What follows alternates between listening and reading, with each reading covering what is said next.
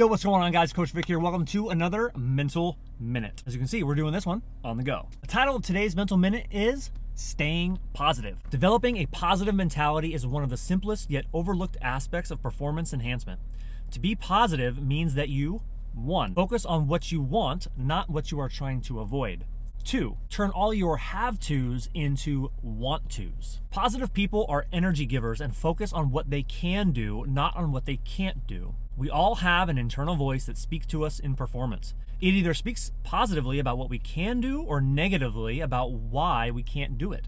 I refer to this battle royale in your mind as the fight between your mental assassins. Green assassin works for you while the red assassin works against you. Which of your two assassins do you listen to? What are some of the have tos that you are consciously going to turn into want tos today and this week? If you'd like to share, leave them in the comment section below. So let's recap. Number one, focus on what you want, not what you are trying to avoid.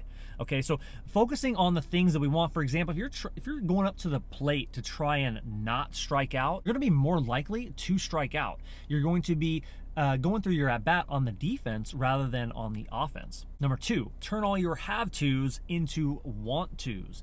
You know, you don't have to go to the gym. You don't have to get extra swings. You don't have to do uh, anything right? Uh, but when you verbalize it, when you say that you have to do something, um, you just have this negative connotation to it that you don't really want to do it, but because you have to do it. So just by changing your language to I want to do it, I want to go for that extra run, I want to go to the gym, just changing the word makes a huge difference and helps you stay more positive.